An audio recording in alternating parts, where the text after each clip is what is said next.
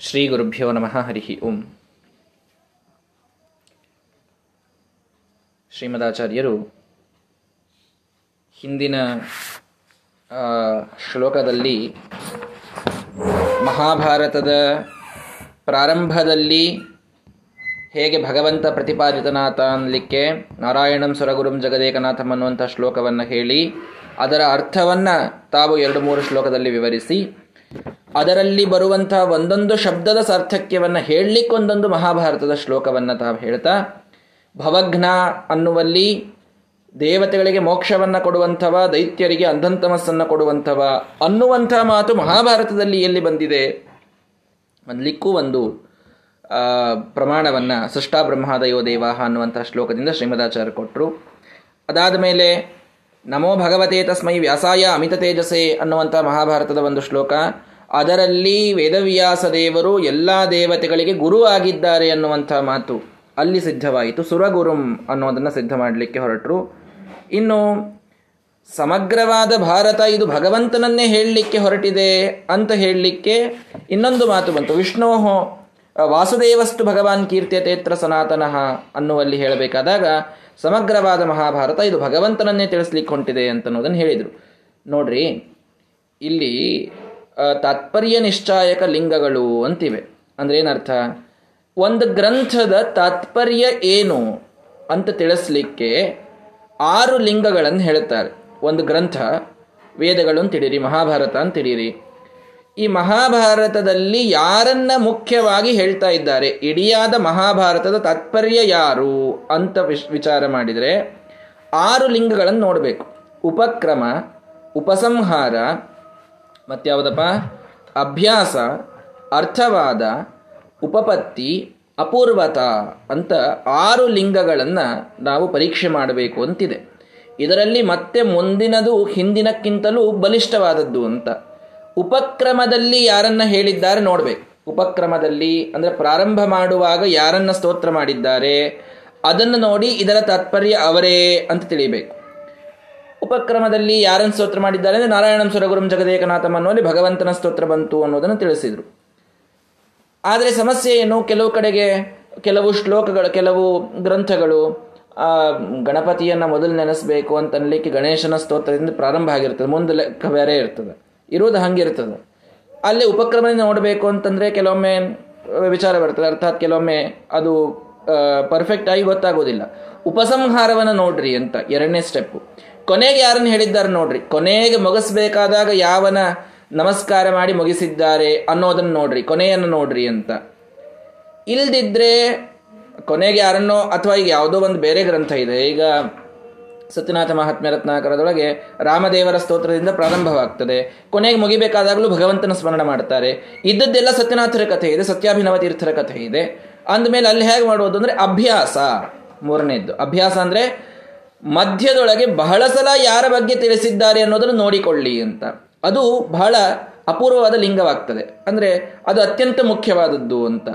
ಹೀಗಾಗಿ ಮುಖ್ಯವಾದ ತಾತ್ಪರ್ಯ ಅದು ಅಂತ ಗೊತ್ತಾಗ್ತದೆ ಅಂತ. ಅಭ್ಯಾಸ. ಅಥವಾ ಮುಂದೆ ಬಂತು ಅರ್ಥವಾದ. ಯಾರ ವಿಷಯದಲ್ಲಿ ಅರ್ಥವಾದವನ್ನು ಹೇಳಿದ್ದಾರೆ ಅಂತ ಅನ್ನೋದು ಈಗ ಬೇರೆ ಬೇರೆ ಗ್ರಂಥಗಳಿದ್ರೂ ಕೂಡ ಅರ್ಥವಾದ ಯಾರ ಬಗ್ಗೆ ಇದೆ ಅಂದರೆ ಅತಿಯಾದ ವರ್ಣನೆಯನ್ನ ಯಾರ ಬಗ್ಗೆ ಮಾಡಿದ್ದಾರೆ? ಬೇರೆ ಯಾವುದೋ ಒಂದು ಒಬ್ಬ ಕವಿ, ಒಬ್ಬ ಯಾವುದೋ ರಾಜನ ಬಗ್ಗೆ ಹೇಳಲಿಕ್ಕೆ ಹೊರಟಿದ್ರು ಕೂಡ ಅರ್ಥವಾದವನ್ನು, ಅತಿಯಾದ ವರ್ಣನೆಯನ್ನ ಅಥವಾ ಆ ಇಲ್ಲದಿದ್ದರೆ ನಿಂದೆಯನ್ನ, ನಿಷೇಧದಲ್ಲಿ ನಿಂದೆಯನ್ನ, ವಿಧಿಯಲ್ಲಿ ವರ್ಣನೆಯನ್ನ ಭಗವಂತನ ಬಗ್ಗೆ ಮಾಡಿದ್ದು ನಮಗೆ ಸಾಕಷ್ಟು ಕಾಣಿಸ್ತದೆ ಕೆಲವು ಗ್ರಂಥಗಳಲ್ಲಿ. ಅಲ್ಲೆಲ್ಲ ಅರ್ಥವಾದ ಇದು ಮುಖ್ಯವಾಗ್ತದೆ. ಅರ್ಥವಾದ ಮುಖ್ಯವಾಗ್ತದೆ. ಇಲ್ಲಾಂದ್ರೆ ಉಪಪತ್ತಿ, ಅಂದ್ರೆ ಯುಕ್ತಿಗಳು ಯಾರ ವಿಷಯದಲ್ಲಿ ಹೇಳಿದ್ದಾರೆ ಅನ್ನೋದನ್ನು ನೋಡಬೇಕು. ಕೊನೆಗೆ ಇನ್ನೊಂದು ಅಪೂರ್ವತ. ಅಪೂರ್ವ ವಿಷಯವನ್ನು ಹೇಳಬೇಕಾದಾಗ ಯಾರ ಬಗ್ಗೆ ಹೇಳಿದ್ದಾರೆ ಅನ್ನೋದು ಅತ್ಯಂತ ಮಹತ್ವದ್ದು ಅಂತ ಆಗ್ತದೆ. ಉಳಿದವರೆಲ್ಲರೂ ಕೂಡ ಅಂದ್ರೆ ಉಳಿದ ಎಲ್ಲ ಲಿಂಗಗಳು ಬೇರೆ ಬೇರೆ ಇರಬಹುದು. ಆದರೆ ಅಪೂರ್ವವಾದಂತಹ ವಿಷಯವನ್ನು ಯಾರ ಬಗ್ಗೆ ಹೇಳಿದ್ದಾರೆ? ಅವರು ಮುಖ್ಯ ತಾತ್ಪರ್ಯ ಅಂತ. ವೇದಗಳಲ್ಲಿ ಬಹಳಷ್ಟು ಬೇರೆ ಬೇರೆ ಬೇರೆ ಬೇರೆ ಸೂಕ್ತಗಳು ಇವೆಲ್ಲ ನೋಡಿದರೆ ಎಲ್ಲ ದೇವತೆಗಳನ್ನು ಹೇಳಿದಂತೆ ಬರ್ತದೆ. ಅಪೂರ್ವತೆಯನ್ನು ಮೆರೆದಂತಹ ದೇವತೆ ಯಾರು? ಇಡಿಯಾದಂತಹ ವೇದ ಭಾಗದಲ್ಲಿ ಅಂತ ವಿಚಾರ ಮಾಡಿದರೆ. ಅಪೂರ್ವತ ಅಂದರೆ ಸರ್ವೋತ್ತಮತ್ವ. ಇನ್ಯಾರಿಗೂ ಇರಲಾರ್ದಂತಹ ಗುಣಗಳು. ಸರ್ವೋತ್ತಮತ್ವ, ಸರ್ವಜ್ಞತ್ವ, ಸರ್ವಕರ್ತೃತ್ವ ಸರ್ವ ಶಕ್ತಿಮತ್ವ ಇವೆಲ್ಲವೂ ಕೂಡ ಈ ಅಪೂರ್ವವಾದಂತಹ ಗುಣಗಳು ಯಾರ ಬಗ್ಗೆ ಇವೆ ಅನ್ನೋದನ್ನು ವಿಚಾರ ಮಾಡಿದಾಗ ಭಗವಂತನ ಬಗ್ಗೆ ಇವೆ. ಅನ್ನೋದಕ್ಕೆ ಭಗವಂತನೇ ಮುಖ್ಯ ತಾತ್ಪರ್ಯ. ಹೀಗೆ ತಾತ್ಪರ್ಯ ನಿಶ್ಚಾಯಕ ಲಿಂಗಗಳು ಆರಿವೆ. ಇದನ್ನು ಇನ್ನೂ ಬಹಳ ವಿಸ್ತಾರವಾಗಿ ಹೇಳಬೇಕು. ಸೂತ್ರಭಾಷ್ಯ ಇತ್ಯಾದಿ ಪಾಠವನ್ನು ಹೇಳುವಾಗ ದೇವರು ಹೇಳಿಸಲಿ, ಅಂತೂ ಉಪಕ್ರಮ, ಉಪಸಂಹಾರ, ಅಭ್ಯಾಸ ಇವು ಮೂರನ್ನ ಮುಖ್ಯವಾಗಿ ನಾವೀಗ ಇಟ್ಟುಕೊಂಡ್ರೆ. ಪ್ರಾರಂಭದಲ್ಲಿ ಯಾರನ್ನು ಹೇಳಿದ್ದಾರೆ, ಕೊನೆಯಲ್ಲಿ ಯಾರನ್ನು ಹೇಳಿದ್ದಾರೆ, ಮಧ್ಯದಲ್ಲಿ ಯಾರ ಬಗ್ಗೆನೇ ಬಹಳ ಬಂದಿದೆ ಅನ್ನೋದು ಮಹಾಭಾರತದ ವಿಚಾರ ಮಾಡಿದಾಗ. ಉಪಕ್ರಮದಲ್ಲಿ ನಾರಾಯಣಂ ಸುರಗುರುಂ ಜಗದೇಕನಾಥಂ ಅಂತ ಪ್ರಾರಂಭ ಮಾಡಿದರೂ ಭಗವಂತನ ಬಗ್ಗೆನೇ ಬಂದಿತ್ತು. ಅಭ್ಯಾಸ, ಮಧ್ಯ ಮಧ್ಯದಲ್ಲಿ ವಾಸುದೇವಸ್ತು ಭಗವಾನ್ ಕೀರ್ತಿರೇತ್ರ ನಾ ಸಂಶಯ ಅಂತ ನಿನ್ನೆ ಮಾತು ಹೇಳಿದ್ರು. ಮಧ್ಯ ಮಧ್ಯದಲ್ಲಿ ಕೃಷ್ಣನ ಕಥೆಯೇ ಪ್ರಧಾನವಾಗಿ ಬರುವಂಥದ್ದು. ಉಪಸಂಹಾರದಲ್ಲಿ ಏನಿದೆ? ಕೊನೆಯ ಶ್ಲೋಕದಲ್ಲಿ ಏನಿದೆ? ನಾಸ್ತಿ ನಾರಾಯಣ ಸಮಂ, ನ ಭೂತಂ ನ ಭವಿಷ್ಯತಿ, ಏತೇನ ಸತ್ಯವಾಖ್ಯೇನ ಸರ್ವಾರ್ಥಾನ್ ಸಾಧಯಾಮ್ಯಹಂ ಅಂತ ವೇದವ್ಯಾಸದೇವರ ಮಾತು. ಕೊನೆಯಲ್ಲಿ ಹೇಳುತ್ತಾರೆ ಮಹಾಭಾರತದ ಕೊನೆಯಲ್ಲಿ. ಇಡೀಯಾದ ಮಹಾಭಾರತವನ್ನು ಹೇಳಿ, ಇದರ ತಿರುಳನ್ನು ಹೇಳುತ್ತೇನೆ ಕೇಳಿ, ನಾಸ್ತಿ ನಾರಾಯಣ ಸಮಂ. ನಾರಾಯಣನ ಸಮನಾ, ಸಮಾನರಾದವರು ಈಗ ಯಾರೂ ಇಲ್ಲ. ನ ಭೂತಂ ನ ಭವಿಷ್ಯತಿ. ಹಿಂದೂ ಯಾರಾಗಿ ಹೋಗಿಲ್ಲ, ಮುಂದೂ ಯಾರೂ ಆಗೋದಿಲ್ಲ. ಏತೇನ ಸತ್ಯವಾಕ್ಯೇನ ಸರ್ವಾರ್ಥನ್ ಸಾಧಯಮ್ಯಂ ಇಂಥ, ಇದೊಂದು ಸತ್ಯವಾದ ವಾಕ್ಯ. ಇದರಿಂದ ನಾನು ಎಲ್ಲ ಅರ್ಥಗಳನ್ನು ಸಾಧಿಸ್ತೇನೆ. ಅಂದರೆ ನಾನೇನೆಲ್ಲ ಸಾಧಿಸಿದ್ದೇನೆ, ಏನೆಲ್ಲ ತತ್ವಗಳನ್ನು ಸಾಧಿಸಿದ್ದೇನೆ, ಅದು ಈ ತತ್ವದ ಮೇಲೆ ಸಾಧಿಸಿದ್ದೇನೆ. ವೇದವ್ಯಾಸರ ಸೂಕ್ಷ್ಮವಾದಂತಹ ಸೂಚನೆ ಯಾವ ಕಡೆಗೆ ಇದೆ ಅಂತ ಅರ್ಥ ಮಾಡಿಕೊಳ್ಳಿ. ಬಹಳ ಜನ ಕೇಳೋದುಂಟಲ್ಲ, ವೇದವ್ಯಾಸರೇ ಇನ್ನೂ ತಾಮಸ ಪುರಾಣಗಳನ್ನು ಬರೆದಿದ್ದಾರೆ, ರಾಜಸ ಪುರಾಣಗಳನ್ನು ಬರೆದಿದ್ದಾರೆ, ಬೇರೆ ಬೇರೆಯವರು ಸರ್ವೋತ್ತಮ ಅಂತ ಹೇಳಿದ್ದಾರೆ. ತ್ರಿದೇವತೆಯ ಕಾನ್ಸೆಪ್ಟನ್ನು ವೇದವ್ಯಾಸ ದೇವರೇ ಕೊಟ್ಟಿದ್ದಾರೆ, ಹಾಗೆ ಹೀಗೆ ಅಂತ ಪುರಾಣಗಳಲ್ಲಿನ ವೇದವ್ಯಾಸರ ಮಾತಿನಿಂದಲೇ ಸಾಧನ ಮಾಡುವವರು ಸಾಕಷ್ಟು ಜನ ಇದ್ದಾರೆ. ಆದರೆ ಮಹಾಭಾರತದ ಈ ಕೊನೆಯ ಮಾತು ನೋಡಿ, ಏತೇನ ಸತ್ಯವಾಕ್ಯೇನ ಸರ್ವಾರ್ಥಾನ್ ಸಾಧಯಾಮ್ಯಹಂ, ನಾನು ಹೇಳಿದ ಎಲ್ಲ ತತ್ವಗಳು ಈ ಒಂದು ವಾಕ್ಯದಿಂದ ನಾನು ಸಾಧನೆ ಮಾಡ್ತೇನೆ. ಅಂದರೆ ಯಾವೆಲ್ಲ ನಾನು ಅರ್ಥಗಳನ್ನು ಸಾಧನ ಮಾಡ್ಲಿಕ್ಕೆ ಹೊರಟದ್ದು ಅಂತಿವೆ, ನಾನು ತಿಳಿಸ್ಲಿಕ್ಕೆ ಹೊರಟಂತಹ ಅರ್ಥಗಳು, ತತ್ವಗಳು ಅಂತ ಯಾವಿವೆಯೋ ಅವೆಲ್ಲದರ ಬೇಸ್ ಯಾವುದು ಅಂತಂದ್ರೆ, ನಾಸ್ತಿ ನಾರಾಯಣ ಸಮಂ ನ ಭೂತಂ ನ ಭವಿಷ್ಯತಿ ಭಗವಂತ ಇವನು ಸರ್ವೋತ್ತಮ, ಅವನಿಗೆ ಸಮಾನರಾದವರು ಹಿಂದೂ ಇರಲಿಲ್ಲ ಇಂದೂ ಇಲ್ಲ, ಮುಂದೂ ಇರುವುದಿಲ್ಲ. ಈ ಅರ್ಥವೇ ಈ ವಿಷ್ಣು ಸರ್ವೋತ್ತಮತ್ವವೇ. ಪ್ರಧಾನವಾದಂತಹ ತತ್ವ, ಇದನ್ನಿಟ್ಟುಕೊಂಡು ಉಳಿದ ತತ್ವಗಳನ್ನು ನಾನು ಸಾಧನ ಮಾಡಿದ್ದೇನೆ ಅಂತ ವೇದವ್ಯಾಸರೇ ಹೇಳಿದ್ರಿಂದ. ವೇದವ್ಯಾಸರ ಮಾತೇ ಇಷ್ಟು ಸ್ಪಷ್ಟವಾಗಿ ಇರೋದರಿಂದ ನಾವು ಇದನ್ನು ಇದೇ ರೀತಿಯ ಇದೇ ರೀತಿಯಲ್ಲಿ ಅರ್ಥ ಮಾಡಿಕೊಳ್ಳಬೇಕು ಅನ್ನೋದನ್ನು ತಿಳಿದುಕೊಳ್ಳೋಣ. ಹೀಗಾಗಿ ಇದೇ ಸತ್ಯವಾದಂತಹ ವಾಕ್ಯ ಅಂತಾಯಿತು. ಇಷ್ಟೇ ಅಲ್ಲ, ಏತೇನ ಸತ್ಯವಾಕ್ಯನ ಅಲ್ಲ ವೇದವ್ಯಾಸರು ಹೇಳಿದ ಮಾತ್ರಕ್ಕೆ ಇದನ್ನು ನಾವು ಒಪ್ಪಿಬಿಡೋದು ಅಂತಂದ್ರೆ ಹೇಗೆ? ಮಹಾಭಾರತದಲ್ಲಿ ಮಾತು ಬಂದಿದೆ ಅನ್ನೋದಕ್ಕೆ ಒಪ್ಪಿಬಿಡೋದು, ಇದು ಸತ್ಯ ಅಂತ ಅವ್ರು ಹೇಳಿದ್ರೆ ಆಯ್ತಾ ಅಂತ. ಏತೇನ ಸತ್ಯವಾಕ್ಯೇನ? ಸತ್ಯ ಅನ್ನೋದಕ್ಕೆ ವೇದಗಳು ಅಂತ ಅರ್ಥ ಇದೆ. ಸತ್ಯ ಅನ್ನೋದಕ್ಕೆ ನಿತ್ಯ ಅಂತ ಅರ್ಥ. ನಿತ್ಯವಾದಂಥದ್ದು ವೇದಗಳು. ಹಾಗಾಗಿ ಏತೇನ ಸತ್ಯವಾಕ್ಯನ ಅಂದರೆ ಈ ವೇದವಾಕ್ಯದಿಂದ ನಾನು ಸಾಧನ ಮಾಡ್ತೇನೆ ಅಂತ ವೇದವ್ಯಾಸರು ಹೇಳಿದ್ದು. ನನ್ನ ಮಾತು ಅನ್ನೋದಕ್ಕೆ ಸಾಧನ ಮಾಡ್ತೇನೆ, ಇದಂತೂ ಸಿದ್ಧವೇ. ಸರ್ವಜ್ಞರು ಆಪ್ತರು, ಆದ್ದರಿಂದ ವೇದವ್ಯಾಸರ ಮಾತು ನಮಗೆ ಪ್ರಮಾಣ.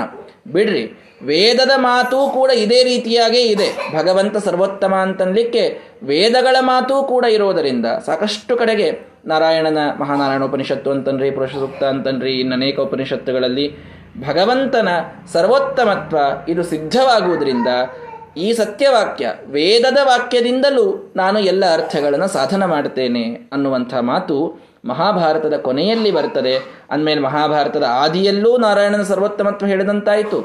ಮಧ್ಯದಲ್ಲಿ ಅಭ್ಯಾಸ ಬಂತು. ಉಪಸಂಹಾರದಲ್ಲಿ ಕೊನೆಯಲ್ಲೂ ಕೂಡ ನಾರಾಯಣನ ಬಗ್ಗೆನೇ ವೇದವ್ಯಾಸರು ಹೇಳಿದ್ದರಿಂದ ಏನಾಯಿತು?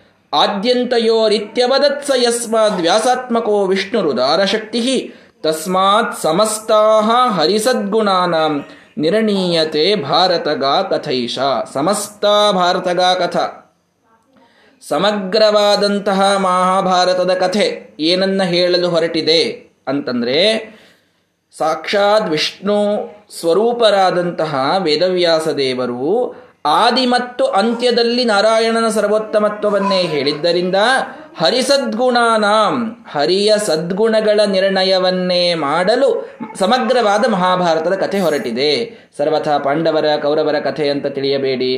ಅಥವಾ ಯಾವ ಮಧ್ಯದಲ್ಲಿ ಉಪಕಥೆಗಳು ಬರ್ತದೆ, ನಳದಮಯಂತಿಯ ಕಥೆ ಮಧ್ಯದಲ್ಲಿ ಬಂದು ಹೋಗ್ತದೆ, ಮಾರ್ಕಾಂಡೇಯ ಋಷಿಗಳ ಕಥೆ ಮಧ್ಯದಲ್ಲಿ ಬಂದು ಹೋಗ್ತದೆ, ರಾಮಾಯಣ ಮಧ್ಯದಲ್ಲಿ ಬಂದು ಹೋಗ್ತದೆ, ಏನೇ ಬರಲಿ. ಸಮಗ್ರವಾದ ಮಹಾಭಾರತದ ತಾತ್ಪರ್ಯ ಇರುವುದು ಮಾತ್ರ ವಿಷ್ಣು ಸರ್ವೋತ್ತಮತ್ವದಲ್ಲಿಯೇನೆ. ಆದಿಯಲ್ಲೂ ಕಾಣಬಹುದು, ಅಂತ್ಯದಲ್ಲೂ ಕಾಣಬಹುದು.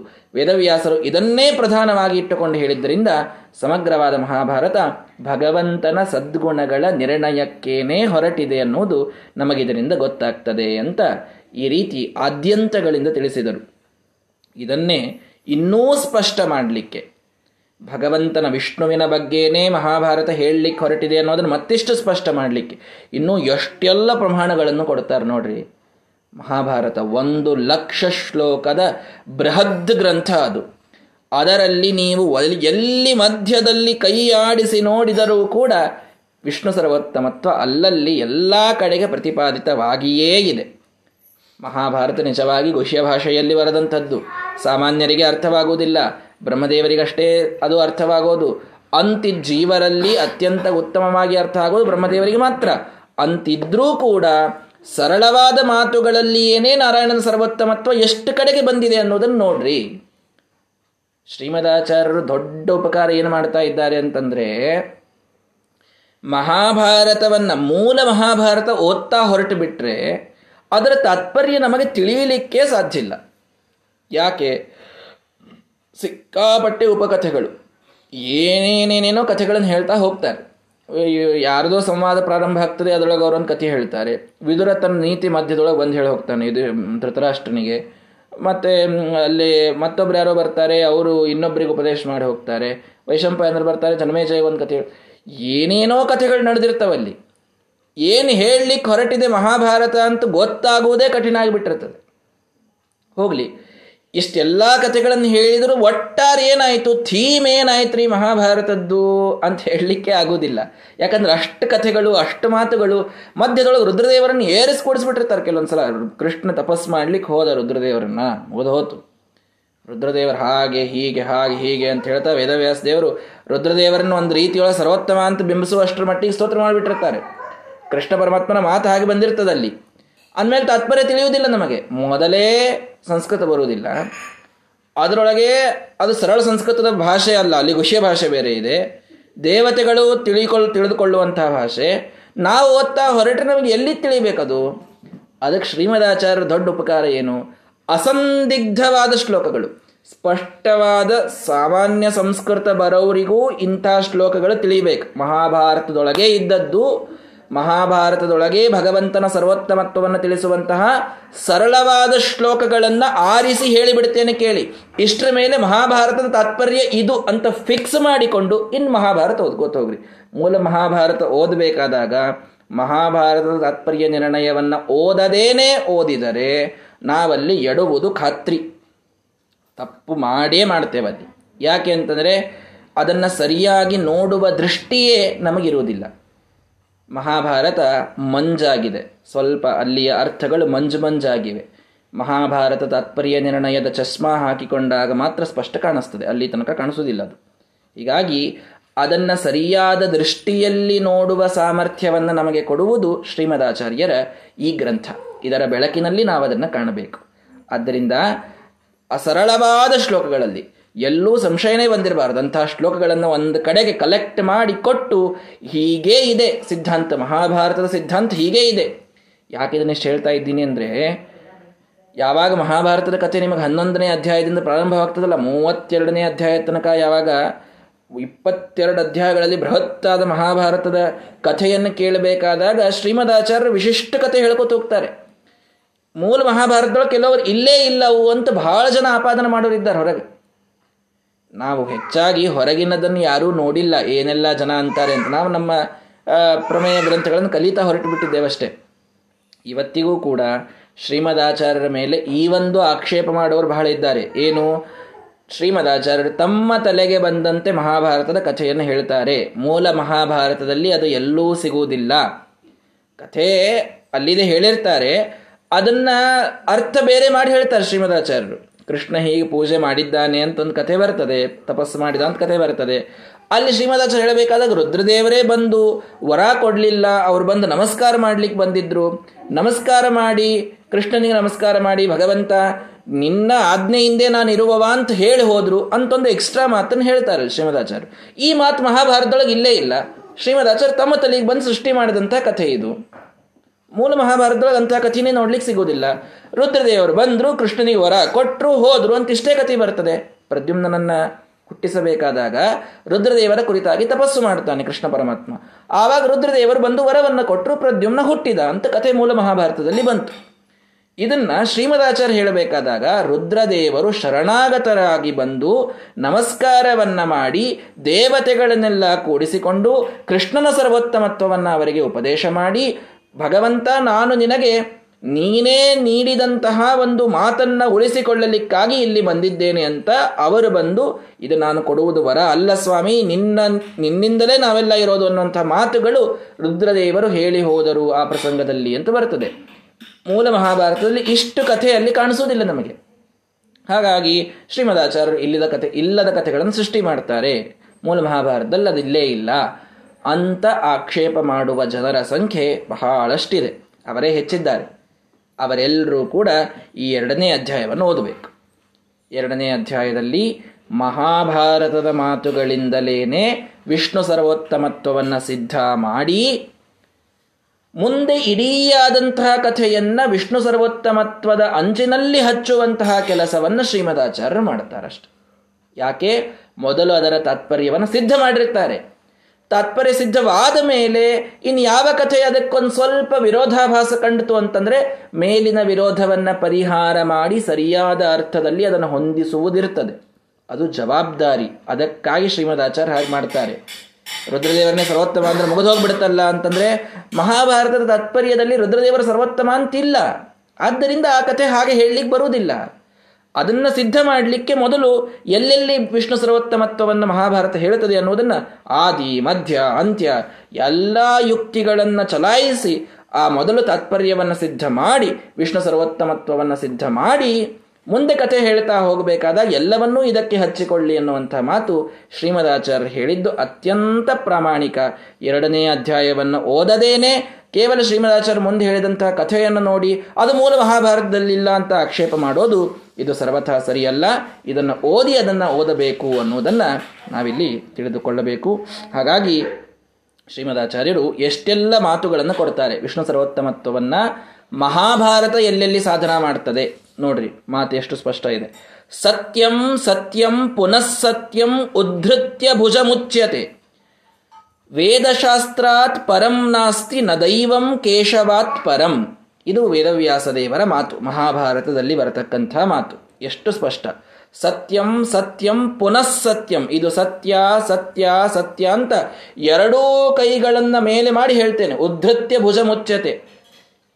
ಕನ್, ಏನದು, ನಿಶ್ಚಯ ಮಾಡ್ಕೋಬೇಕಾದಾಗ ಕನ್ಯಾಪಿತ ಈ ಮೂರು ಸಲ ಹಿಂಗೆ ನಾನು ಮಗಳನ್ನು ಕೊಡ್ತೀನಿ ಕೊಡ್ತೀನಿ ಕೊಡ್ತೀನಿ ಅಂತ ಭುಜ ಎತ್ತಿ ಹೇಳಬೇಕು ಅಂತಿದೆ ಅಲ್ಲ.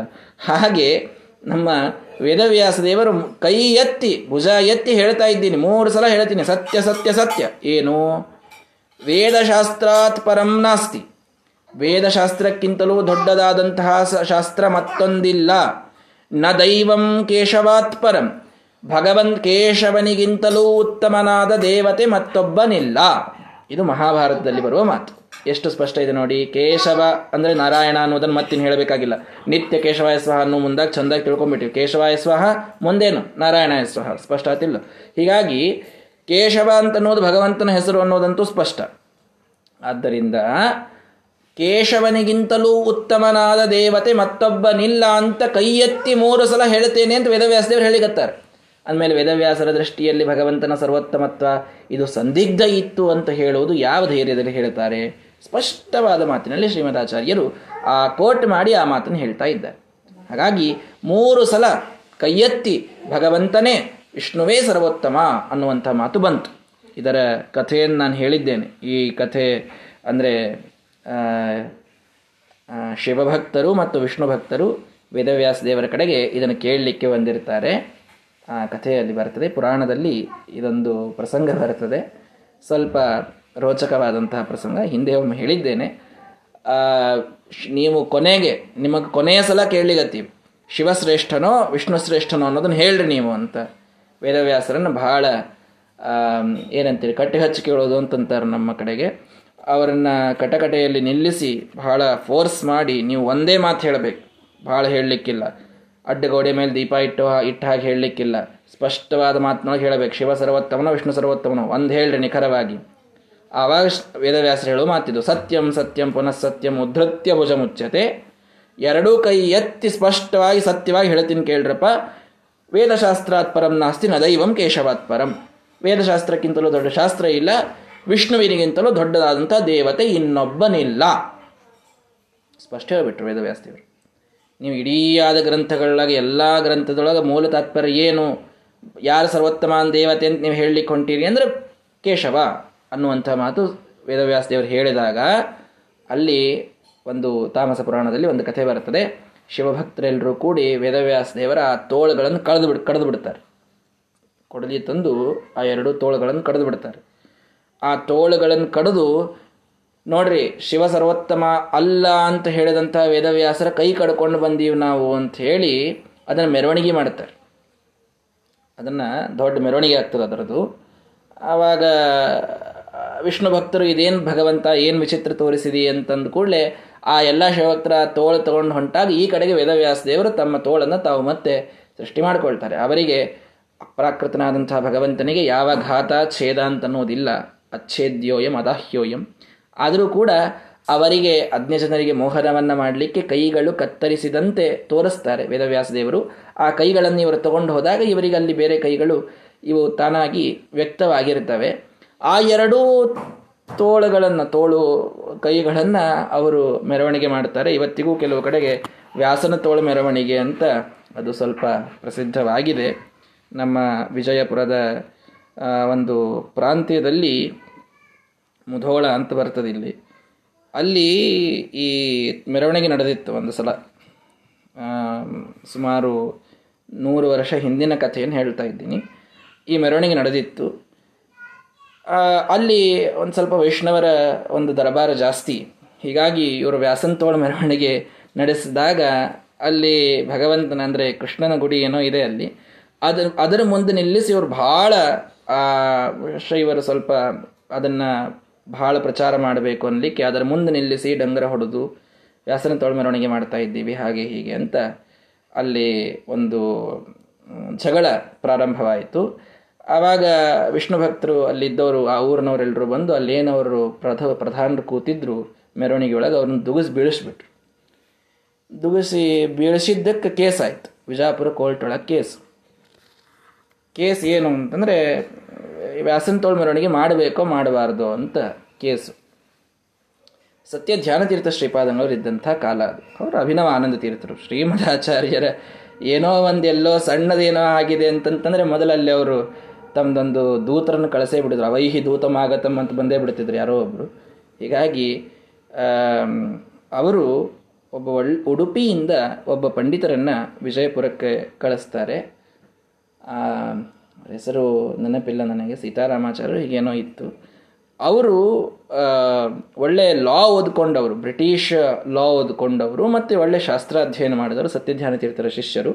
ವಿಜಯಪುರ ಕೋರ್ಟಿನೊಳಗೆ ಅದೊಂದು ಡಿಸ್ಕಷನ್ ನಡೆದು ಈ ವ್ಯಾಸಂತೋಳ ಮೆರವಣಿಗೆ ಆಗಬೇಕು ಆಗಬಾರ್ದು ಅನ್ನೋದಕ್ಕೆ ಒಂದು ಒಳ್ಳೆ ಕೋರ್ಟ್ ಹಿಯರಿಂಗು ಪ್ರೊಸೀಡಿಂಗ್ಸು ಎಲ್ಲ ಆಗಿ ಆ ಉಡುಪಿ ಆಚಾರ್ಯನ್ ಬಂದಿದ್ದರು ಅವರು ತಮ್ಮ ಸಿದ್ಧಾಂತವನ್ನು ಒಳ್ಳೆ ಲೀಗಲಿ ಅದನ್ನು ಮಂಡನ ಮಾಡಿ ಇದು ಸರ್ವಥಾ ತಪ್ಪು, ಈ ಪದ್ಧತಿ ಬಂದದ್ದೇ ತಪ್ಪಿದೆ, ಇದನ್ನು ಎಲ್ಲೂ ಕೂಡ ಮಾಡಬಾರ್ದು. ನಿಜವಾದ ಕಥೆ ಹೀಗೆ ಪುರಾಣದಲ್ಲಿ ಬರ್ತದೆ, ಅವರು ಸರಿಯಾಗಿ ತಿಳಿದುಕೊಂಡಿಲ್ಲ, ತಪ್ಪು ತಿಳ್ಕೊಂಡಿದ್ದಾರೆ, ಹಾಗೆ ಹೀಗೆ ಅಂತೆಲ್ಲ ಸಿದ್ಧ ಮಾಡಿ ಆ ಮೆರವಣಿಗೆಯನ್ನು ನಮ್ಮ ಪ್ರಾಂತ್ಯದಲ್ಲಿ ಕೊನೆಗೆ ನಿಷೇಧ ಮಾಡುತ್ತದೆ, ಕೋರ್ಟು ನಿಷೇಧ ಮಾಡುತ್ತದೆ. ಇಷ್ಟೆಲ್ಲ ಕಥೆ ಹಿಂದೆ ಆಗಿದೆ. ಈ ಒಂದು ಶ್ಲೋಕದ ಮೇಲೆ ಇದ್ದಂಥ ಕಥೆ ಅದು. ಸಾಕಷ್ಟು ಶ್ಲೋಕಗಳನ್ನು ಹೇಳಬೇಕಾಗಿತ್ತು, ಆದರೆ ಕಥೆ ಮಧ್ಯದಲ್ಲಿ ಬಂತು ಅನ್ನೋದಕ್ಕೆ ಹೇಳಿದೆ. ಅಂತೂ ಎರಡು, ಒಂದು, ವೇದವ್ಯಾಸ ದೇವರ ದೃಷ್ಟಿಯಲ್ಲಿ ಸರ್ವೋತ್ತಮ ದೇವತೆ ಯಾರು ಅನ್ನುವುದು ಸಂದಿಗ್ಧ ಅಂತ ಇಲ್ವೇ ಇಲ್ಲ. ಅಸಂದಿಗ್ಧವಾಗಿ, ಅಂದರೆ ಅತ್ಯಂತ ಸ್ಪಷ್ಟವಾಗಿ ವಿಷ್ಣು ಸರ್ವೋತ್ತಮತ್ವವನ್ನೇ ವೇದವ್ಯಾಸ ದೇವರು ಮಹಾಭಾರತದಲ್ಲಿ ಎಲ್ಲ ಪುರಾಣಗಳಲ್ಲೂ ಪ್ರತಿಪಾದನೆ ಮಾಡಿದ್ದಾರೆ. ಇದು ಇದರೊಳಗೆ ನೀವು ಯಾರೂ ಕೂಡ ಸಂಶಯ ಪಡೋ ಕಾರಣ ಇಲ್ಲ. ಎರಡನೇದ್ದು, ಶ್ರೀಮದಾಚಾರ್ಯರು ಅದನ್ನು ತಮ್ಮ ತತ್ವವನ್ನಾಗಿಟ್ಟುಕೊಂಡು ತಾವು ಸಾಧನಾ ಮಾಡಿದಾಗ ಇದು ಅವರ ಕಪೋಲ ಕಲ್ಪಿತ. ಇದು ಮೂಲ ಟೆಕ್ಸ್ಟಿನಲ್ಲಿ ಎಲ್ಲೂ ಬರುವುದಿಲ್ಲ. ಇವರು ತಮಗೆ ಹೇಗೆ ಬೇಕೋ ಹಾಗೆ ಮೂಲ ಟೆಕ್ಸ್ಟಿನ ಕಥೆಗಳನ್ನು ತಿರುಚಿ ಹೇಳ್ತಾರೆ ಅನ್ನುವಂತಹ ಆಪಾದನ ಇದು ಮಾತ್ರ ಸರ್ವಥಾ ತಪ್ಪು ಅನ್ನೋದು ಎರಡನ್ನೂ ಕೂಡ ನಾವಿಲ್ಲಿ ತಿಳಿದುಕೊಳ್ಳಬೇಕು. ಹೀಗಾಗಿ, ಆ, ವೇದವ್ಯಾಸ ದೇವರ ಮಾತು ಬಹಳ ಸ್ಪಷ್ಟವಾಗಿ ಭಗವಂತನ ಸರ್ವೋತ್ತಮತ್ವವನ್ನು ಹೇಳುತ್ತದೆ. ಇಷ್ಟೇ ಅಲ್ಲ, ಮಹಾಭಾರತದಲ್ಲಿ ಅಷ್ಟೇ ಬಂತ ಇದು ಅಂತಂದ್ರೆ ಅದಕ್ಕೂ ಒಂದು ಮಾತು ಮುಂದೆ ಹೋಗಿ ವೇದವ್ಯಾಸದೇವರು ಹೇಳ್ತಾರೆ, ಆಲೋಡ್ಯ ಸರ್ವಶಾಸ್ತ್ರಾಣಿ. ಮಹಾಭಾರತದಲ್ಲೇ ಬರಂತ ಮಾತಿದು. ಆಲೋಡ್ಯ ಸರ್ವಶಾಸ್ತ್ರಾಣಿ ವಿಚಾರ್ಯ ಚ ಪುನಃ ಪುನಃ. ಇದಮೇಕಂ ಸುನಿಷ್ಪನ್ನಂ. ಧ್ಯೇಯೋ ನಾರಾಯಣ ಸದಾ. ಮಹಾಭಾರತ ಒಂದು ಬಿಟ್ಬಿಡ್ರಿ. ಮಹಾಭಾರತ ಒಂದೇ ಶಾಸ್ತ್ರ ಏನು? ಈ ಹಿಂಗ್ ಕೆಲವ್ರು ಹಿಂಗೆ ಇರ್ತಿರ್ತಾರೆ ಅದನ್ನ ಹೇಳಿದ್ರ ಇದನ್ನ ತಗೋರಿ ಅಂತಂತಾರೆ. ಇದನ್ನ ಹೇಳಿದ್ರ ಅದನ್ನ ನೋಡ್ರಿ ಅಂತಂತಾರೆ. ಹಿಂಗಾಗಿ ಮಹಾಭಾರತದ ಮಾತಿನಲ್ಲಿ ಹೇಳಿದರು ಶ್ರೀಮದಾಚಾರ್ಯರು. ಎಲ್ಲ ಆಗಿದೆ ಅಲ್ಲ, ಇದರಲ್ಲಿ ಭಗವಂತನ ಸರ್ವೋತ್ತಮತ್ವವೇ ಬಂದಿದೆ ಅಲ್ಲ ಅಂತ.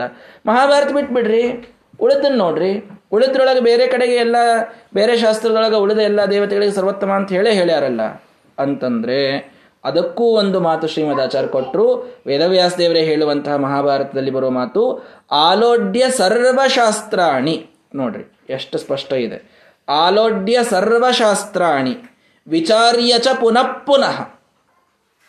ಎಲ್ಲ ಶಾಸ್ತ್ರಗಳನ್ನು ಅರಿದು ಕೂಡಿದಾದ ಮೇಲೆ, ಆಲೋಡ್ಯ ಅಂತಂದ್ರೆ ಒಮ್ಮೆ ಸಾಮಾನ್ಯವಾಗಿ ಒಮ್ಮೆ ನೋಡ್ರಿ. ವಿಚಾರ್ಯ ಚ ಪುನಃ ಪುನಃ, ಮತ್ ಮತ್ ಮತ್ ವಿಚಾರ ಮಾಡ್ರಿ. ಎಷ್ಟು ಸಲ ನೀವೇನು ವಿಚಾರ ಮಾಡಿ, ಏನು ಅವಮರ್ಶನ ಮಾಡಿ, ಏನು ಮಾಡಿದರೂ ಕೂಡ ಇದಮೇಕಂ ಸುನಿಷ್ಪನ್ನಂ. ಕೊನೆಗೆ ಅದರ ತಿರುಳಾಗಿ ಮೇಲೆ ಬರುವಂಥ ಭಾರೀ ಮಥನ ಮಾಡಿದಾಗ ಮೇಲೆ ಬೆಣ್ಣೆ ಬರ್ತದಲ್ಲ, ಹಾಗೆ ಎಲ್ಲ ಶಾಸ್ತ್ರಗಳ ಮಥನ ಮಾಡಿ ತೆಗೆದ ಮೇಲೆ ಮೇಲೆ ಬರುವ ಬೆಣ್ಣೆ ಯಾವುದು ಅಂದರೆ ಧ್ಯೇಯೋ ನಾರಾಯಣ ಸದಾ. ನಾರಾಯಣನೇ ಯಾವಾಗಲೂ ಕೂಡ ಎಲ್ಲರಿಂದಲೂ ಧ್ಯೇಯನಾಗಿದ್ದಾನೆ. ಎಲ್ಲ ಶಾಸ್ತ್ರಗಳಿಗೆ ವಿಷಯನಾಗಿದ್ದಾನೆ, ಎಲ್ಲ ಸಾಧನೆಗಳಿಗೆ ಮುಖ್ಯನಾಗಿದ್ದಾನೆ ಅನ್ನುವ ಮಾತೆ ಇದು ಎಲ್ಲ ಶಾಸ್ತ್ರಗಳನ್ನು ವಿಚಾರ ಮಾಡಿದಾಗ ಬರುವಂಥದ್ದು. ಇಲ್ಲಂತೂ ವೇದ, ಪುರಾಣ, ಮಹಾಭಾರತ, ರಮಣ, ಪಂಚರಾತ್ರ ಏನು ತೊಗೊಂಬರ್ತೀರಿ ತೊಗೊಂಬರ್ರಿ. ಎಲ್ಲ ವಿಚಾರ ಮಾಡಿ ಮುಗಿಸಿದರೆ ಇದೊಂದೇ ಅರ್ಥ. ಅದರಿಂದ ನಿಷ್ಪನ್ನ ಆಗೋದು. ಅನ್ನುವಂತಹ ವೇದವ್ಯಾಸ ದೇವರ ಮಾತಿನಿಂದಂತೂ ಇದು ಬಹಳ ಸ್ಪಷ್ಟವಾಗಿ ಹೋಗಿಬಿಡುತ್ತದೆ. ಯಾವುದೂ ಇದರೊಳಗೆ ಸಂಶಯವೇ ಉಳಿಯುವುದಿಲ್ಲ. ಹಾಗಾಗಿ ಭಗವಂತನ ಧ್ಯಾನ ಮಾಡಬೇಕು ಅನ್ನುವುದೇ ಪ್ರಧಾನ. ಅದನ್ನೇ ನಮಗೆ ಎಲ್ಲ ಗ್ರಂಥಗಳು, ಎಲ್ಲ ಶಾಸ್ತ್ರಗಳು ತಿಳಿಸಿಕೊಡ್ತವೆ ಅನ್ನುವಂಥ ಮಾತು ಅಲ್ಲಿ ಹೇಳಿದರು. ಅಷ್ಟೇ ಅಲ್ಲ, ಅಂದರೆ ಮತ್ತು ಉಳಿದ ಸಾಧನೆಗಳು? ಭಗವಂತನ ಧ್ಯಾನವನ್ನೇ ಮಾಡಬೇಕು, ಅದೇ ಮುಖ್ಯ ಅಂತ ಎಲ್ಲ ಶಾಸ್ತ್ರಗಳು ಹೇಳ್ತವೆ ಅಂತಂತಂದ್ರೆ ಆಯ್ತು ನೋಡ್ರಿ. ಚಾತುರ್ಮಾಸ ಬೇಡ ಬೇಡ, ನಾಳೆಯಿಂದ. ಹಂಗಂದ್ರೆ ಕಾರ್ತಿಕ್ ಸ್ನಾನ ಬೇಡ ಚಾತುರ್ಮಾಸ ಬೇಡ. ಎಲ್ಲಿಯ ಬಟಾಟಿ, ಶಾಮಿಗಡ್ಡಿ, ಸುವರ್ಣಗಡ್ಡಿ ತಗೊಂಡು, ರಾಜಗಿರಿ ಒಳಗೆ ಮತ್ತು ಬಿಳಿ ನಡೀತದ, ಕೆಂಪು ನಡೆಯುವುದಿಲ್ಲ ಅಂತಂದು ಮೆಣಸು ಹಾಕಿ ಯಾಕೆ ತ್ರಾಸು ತಗೊಳ್ಳೋದು ಏನೇನೇನೇನೋ ಬೇಡ ಯಾಕ? ಧ್ಯೇಯೋ ನಾರಾಯಣ ಸದ. ಭಗವಂತನ ಧ್ಯಾನ ಮಾಡುವುದು ಅಂತಿದೆ. ವ್ರತಗಳು, ನಿಯಮಗಳು ಯಾವುದೂ ಕಾರಣ ಇಲ್ಲ. ಇದಿಷ್ಟೇ ಅಲ್ಲ, ಇನ್ಯಾವ ಸಾಧನೆಯೂ ಕಾರಣವೇ ಇಲ್ಲ. ಇದೊಂದಿದ್ದರೆ ಆಗ ಹೋಯಿತು ಅನ್ನುವಂಥ ಅರ್ಥದಲ್ಲಿ ಹೇಳಿಬಿಟ್ರಲ್ಲ, ಎಲ್ಲ ಶಾಸ್ತ್ರಗಳ ತಿರುಳು ಇದೊಂದೇ ಅಂತಾಯ್ತಲ್ಲ. ಅಂದರೆ ಎಷ್ಟೆಲ್ಲ ಶಾಸ್ತ್ರಗಳು ನಮಗೆ ಕರ್ಮಕಾಂಡವನ್ನು ತಿಳಿಸಿಕೊಡ್ತವೆ ಇದನ್ನು ಇದನ್ನು ಕರ್ಮ ಮಾಡ್ರಿ, ವ್ರತ ನಿಯಮಗಳನ್ನು ಮಾಡ್ರಿ ಅಂತ ಎಲ್ಲವೂ ವ್ಯರ್ಥವಾಗಿ ಹೋಯ್ತಲ್ಲ ಅಂತ ಪ್ರಶ್ನೆ ಬರ್ತದೆ. ಆಗ ಅದಕ್ಕೂ ಕೂಡ ಒಳ್ಳೆ ಒಂದು ಸಿದ್ಧಾಂತದ ಕಟ್ಟಡವನ್ನು ಮುಂದಿನ ಶ್ಲೋಕದಲ್ಲಿ ಏನೇ ಶ್ರೀಮದಾಚಾರ್ಯರು ಕಟ್ಟಿಬಿಡುತ್ತಾರೆ. ಮುಂದಿನ ಶ್ಲೋಕ ನೋಡಿ. ಅದಕ್ಕೆ ಕಾಂಟೆಕ್ಸ್ಟಿಗೆ ಎಷ್ಟು ಮ್ಯಾಚ್ ಆಗುವಂತಹ ಶ್ಲೋಕವನ್ನು ಉದಾಹರಣೆ ಮಾಡ್ತಾ ಹೋಗ್ತಾರೆ ಶ್ರೀಮದಾಚಾರ್ಯರು. ಸ್ಮರ್ತವ್ಯ ಸತತಂ ವಿಷ್ಣು. ವಿಸ್ಮರ್ತವ್ಯ ನ ಜಾತುಚಿತ. ಸರ್ವೇ ವಿಧಿ ನಿಷೇಧ ಸ್ಯು ಏತಯೋರೇವ ಕಿಂಕರಾಹ ಅಂತ. ಶಾಸ್ತ್ರದಲ್ಲಿ ಸಾವಿರಾರು ವಿಧಿ ನಿಷೇಧಗಳಿವೆ. ಸಾವಿರಾರು ವಿಧಿ ನಿಷೇಧಗಳಿವೆ. ಪ್ರಧಾನವಾದ ವಿಧಿಗಳು ಅಂತಂದರೆ ಮಾಡಲೇಬೇಕು ಅಂತಿದ್ದದ್ದು. ಕುರಿಯಾದನ್ಯನ್ ನವಾ ಕುರ್ಯಾತ್, ಮೈತ್ರೋ ಬ್ರಾಹ್ಮಣ ಉಚ್ಚತೆ. ಇನ್ನು ಬೇಕಾದನ್ನು ಮಾಡ್ರಿ ಬಿಡ್ರಿ, ಸಂಧ್ಯಾ ವಂದನೆಯನ್ನು ಮಾಡಿದರಷ್ಟೇ ಬ್ರಾಹ್ಮಣ್ಯ ಉಳಿಯುತ್ತದೆ ಅಂತ ಒಂದು ಮಾತು ಬಂತು. ಇಂತಹ ಬೇರೆ ಬೇರೆ ವಿಧಿಗಳು ಶಾಸ್ತ್ರದಲ್ಲಿ ಏಕಾದಶಿಯನ್ನು ಮಾಡಲೇಬೇಕು ಅನ್ನಲಿಕ್ಕೆ ಸಾವಿರ ವಿಧಿಗಳಿವೆ. ಒಂದೊಂದೇ ವಿಷಯದಲ್ಲಿ ಸಾವಿರ ಪ್ರಮಾಣಗಳಿವೆ ಅಂತಹ ಸಾವಿರ ವಿಧಿಗಳು ನಮಗೆ ನೋಡಲಿಕ್ಕೆ ಸಿಗುತ್ತವೆ. ಕಾರ್ತಿಕ ಸ್ನಾನದ ವಿಷಯದಲ್ಲಿ ಇವೆ. ಮತ್ತು ಇನ್ನೇನು ದೀಪವನ್ನು ಹಚ್ಚುವಂತಹ ವಿಷಯದಲ್ಲಿ ಇವೆ, ಹೂ ಏರಿಸುವಂತಹ ವಿಷಯದಲ್ಲಿ, ಒಂದೊಂದು ವಿಷಯದಲ್ಲೂ ಸಾವಿರಾರು ವಿಧಿಗಳು ಕಾಣುತ್ತೇವೆ. ವಿಧಿಗಳು. ಇನ್ನು ನಿಷೇಧಗಳು ಅಷ್ಟೇ ಇವೆ. ನಿಷೇಧಗಳು ಕೂಡ ದ್ವಿದಳ ವ್ರತ ಬಂತು ಅಂತಂದ್ರೆ ಇವೆಲ್ಲ ದ್ವಿದಳಗಳು. ನಿಷಿದ್ಧ. ಪಯೋವ್ರತ ಬಂತು, ಕ್ಷೀರವ್ರತ ಬಂತು ಅಂದರೆ ಹಾಲು ನಿಷಿದ್ಧ, ದದಿವ್ರತ ಬಂತು ಅಂದರೆ ಮೊಸರು ನಿಷಿದ್ಧ. ಶಾಖವ್ರತದಲ್ಲಿ ಎಲ್ಲ ತರಕಾರಿಗಳು ನಿಷಿದ್ಧ. ಏಕಾದಶಿ ದಿವಸ ಅಂತೂ ಎಲ್ಲ ನಿಷಿದ್ಧ. ಇನ್ನು ಇಡೀ ಜೀವನದೊಳಗೆ ಉಳ್ಳಾಗಡ್ಡಿ ಬೆಳ್ಳುಳ್ಳಿ ಮಹಾನಿಷಿದ್ಧ. ಪಲಾಂಡುಂ ನಭಕ್ಷೀತ. ವೇದದ ಮಾತು. ವೃಂತಾಕಂ ನ ಭುಂಜಿಯಾತ್. ಬದನೆಕಾಯಿಯನ್ನು ತಿನ್ನಬಾರದು. ಉಳ್ಳಾಗಡ್ಡಿಯನ್ನು ತಿನ್ನಬಾರದು. ಬೆಳ್ಳುಳ್ಳಿಯನ್ನು ತಿನ್ನಬಾರದು. ಇಂಥ ನಿಷೇಧಗಳು ಎಷ್ಟೋ ಶಾಸ್ತ್ರದಲ್ಲಿ ಬರ್ತವೆ. ಈ ಎಲ್ಲ ಶಾಸ್ತ್ರಗಳು, ಅರ್ಥಾತ್ ಈ ಎಲ್ಲ ವಿಧಿ ನಿಷೇಧಗಳು ಕೂಡ ಏತಯೋರೇವ ಕಿಂಕರಾಹ. ಇವು ಇದ್ದದ್ದು ಸತ್ಯನೇ.